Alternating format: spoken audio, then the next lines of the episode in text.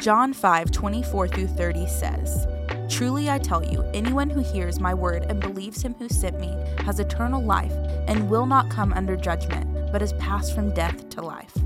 Truly I tell you, an hour is coming and is here now when the dead will hear the voice of the Son of God, and those who hear will live.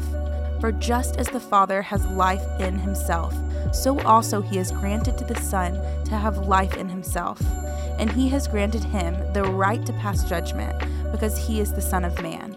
Do not be amazed at this, because a time is coming when all who are in the graves will hear his voice and come out, those who have done good things to the resurrection of life but those who have done wicked things to the re- resurrection of condemnation.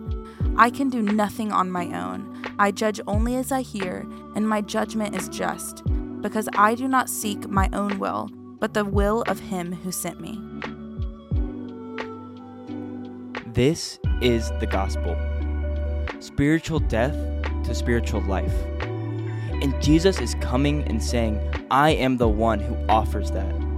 The only way you get to this is if you believe in Him who sent Jesus and who Jesus is who He said He was.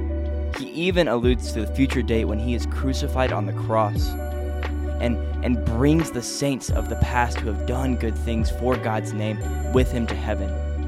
And also cast condemnation on those who have done wicked things and were apart from God. We see this contrast every single day in life. You are either with God or you're against Him. There's no in between.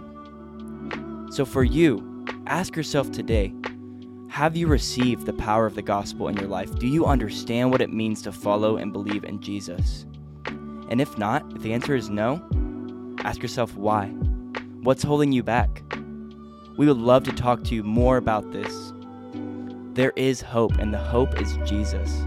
He is the light of the world and the only one who can offer you eternal life.